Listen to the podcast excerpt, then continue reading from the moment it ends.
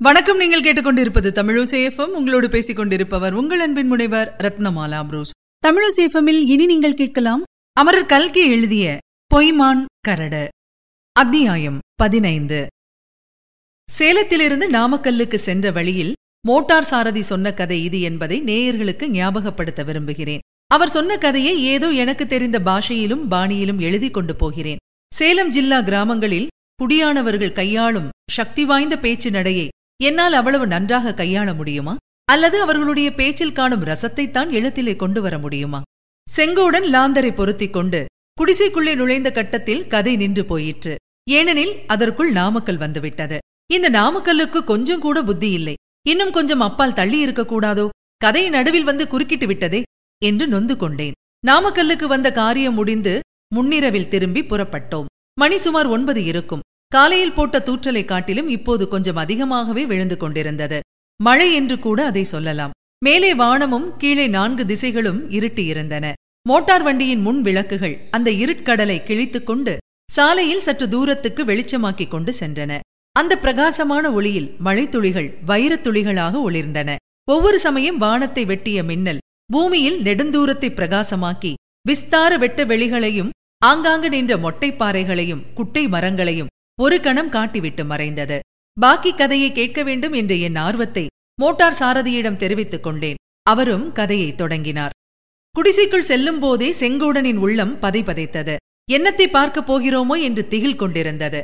அங்கே அவன் பார்த்த காட்சியோ பதைப்பதைப்பையும் திகிலையும் அதிகமாக்கியது. மனிதன் ஒருவன் அலங்கோலமாய் விழுந்து கிடந்தது தெரிந்தது. தன்னை கெடுப்பதற்கு முயன்ற இருவரில் ஒருவன்தான் அவன். பங்காருசாமி என்ற பெயரை உடையவன். அவன் பக்கத்தில் ஒரு கூரிய கத்தி கிடந்தது. அதில் இரத்தக்கரை பட்டிருந்தது. அப்புறம் அடுப்பை தோண்டி எடுத்து அப்பாற்படுத்திவிட்டு அங்கே குழி தோண்டி இருந்ததையும் அவன் பார்த்தான். குழி காலியா இருந்ததையும் கவனித்தான். ஆனால் அந்த செம்பு குடம் பக்கத்தில் எங்கேயாவது இருக்கிறதா? இல்லை. மாயமாய் மறைந்து விட்டது. தான் எண்ணியது சரிதான். ஆனால் இது என்ன? ஒரு சிறிய பெட்டி திறந்து கிடக்கிறதே. அதற்குள்ளே ஆத்தாடி நோட்டுகள் ரூபாய் நோட்டுகள் பெட்டிக்கு வெளியில் பக்கத்திலும் ரூபாய் நோட்டுகள் இன்னும் ஏதோ கருப்பாக சுருள் சுருளாக கிடந்தது. ஒன்றும் புரியாமல் திக் பிரமையுடன் செங்கோடன் அந்த பெட்டிக்கு சமீபத்தில் சென்று குனிந்து பார்த்தான். அப்போது தரையில் விழுந்து கிடந்த மனிதன் முனகினான். செங்கோடன் விளக்கை அவன் பக்கம் திருப்பினான். அந்த மனிதன் கொஞ்சம் தலையை தூக்கி தன் சிவந்த கண்களினால் செங்கோடனை விழித்துப் பார்த்தான். அதனால் செங்கோடனுக்கு குலை நடுக்கம் ஏற்பட்டது. நீயா நீயா வந்து தொலைந்தாய். அவள் எங்கே? அந்த பெண் பே எங்கே? அவள்தான் என்னை கொன்றவள்.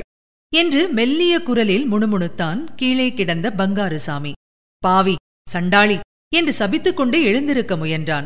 முடியாமல் கீழே விழுந்தான். அவன் தலை சாய்ந்தது. கோரமாக விழித்த சிவந்த விழிகள் மூடிக்கொண்டன. செங்கோடன் உடனே மந்திர சக்தியிலிருந்து விடுபட்டவன் போல் ஆனான். கீழே கிடந்த ரத்தம் தோய்ந்த கத்தியை கையில் எடுத்துக்கொண்டு வெளியே ஓடி வந்தான்.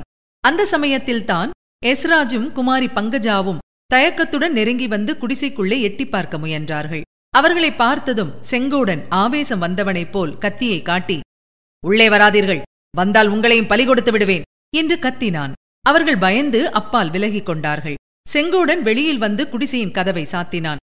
ஓஹோ கொலை கொலை என்று கத்திக்கொண்டு கேணியை பார்த்து ஓடி மேட்டின் மீது ஏறினான். கேணி ஓரத்தில் வந்ததும் மடியை அவிழ்த்து அதிலிருந்த பொருளை கேணியில் விழும்படி செய்தான். அதே சமயத்தில் பக்கத்து தென்னை மரத்துக்கு பின்னாலிருந்து போலீஸ் கான்ஸ்டபிள் சின்னமுத்து கவுண்டர் வெளிப்புறப்பட்டார். அப்பனே செங்கோடா என்ன விஷயம்? எதற்காக இப்படி அலறுகிறாய்? கேணியில் என்னத்தை போட்டாய்? என்றார். ஒரு நிமிஷ நேரம் செங்கோடன் திகைத்து நின்றுவிட்டு நானா நான் ஒன்றும் கேணியில் போடவில்லை. இனிமேலேதான் போடப் போகிறேன் என்றான். என்னத்தை போடப் போகிறாய்? ஒரு மனுஷனை தூக்கி போடப் போகிறேன். மனுஷனையா? மனுஷனை கேணியிலே தூக்கி போடலாமா? செத்துப் போவானே. அவன் முன்னமே செத்துப் போய்விட்டானுங்க. யார் செத்துப் போனது? செத்தவனை எதற்காக கேணியில் போடப் போகிறாய்? ஒருவனை கொலை செய்தால் அவனை சாக்கிலே கட்டி கிணற்றிலே போடலாம் என்று சினிமாவிலே காட்டினாங்களே. யாரை நீ கொலை செய்தாய்? அந்த பங்காரு சாமியை நான் கொலை செய்து விட்டேன். இந்த கத்தியினால்தான் என்று செங்கோடன் சொன்னபோது அவன் கை கொஞ்சம் நடுங்கிற்று. இங்கே கொடு அந்த கத்தியை என்று போலீஸ்காரர் கேட்டதும் செங்கோடன் கொடுத்து விட்டான். சரி வா நீ கொன்ற ஆளை போய் பார்க்கலாம். அவனை தூக்கி போடுவதற்கு நானும் ஒரு கை கொடுக்கிறேன் என்று சொல்லிவிட்டு போலீஸ்காரர் குடிசையை நோக்கி போனார். செங்கோடனும் அவர் பின்னால் போனான். குடிசை வாசலில் எஸ்ராஜும் குமாரி பங்கஜாவும் நின்று கொண்டிருந்தார்கள். பங்கஜா அழுது கொண்டிருந்தாள். எஸ்ராஜ் அவளை திட்டிக் கொண்டிருந்தான். கான்ஸ்டபிளை பார்த்ததும் பங்கஜா ஐயோ இங்கேயும் வந்து விட்டாயா? இந்த பாவிகளால் என் கதி இப்படியாச்சு என்று அலறினாள். இதுவரை நீங்கள் கேட்டது அமரர் கல்கியின் பொய்மான் கரடு. வழங்கியவர் உங்கள் அன்பின் முனைவர் ரத்னமாலா புரூஸ். மீண்டும் அடுத்த அத்தியாயத்தில் சந்திக்கலாம். இணைந்திருங்கள் மகிழ்ந்திருங்கள். இது உங்கள் தமிழோசை எஃப்எம் இது எட்டு திக்கும் எதிரொலிக்கட்டும்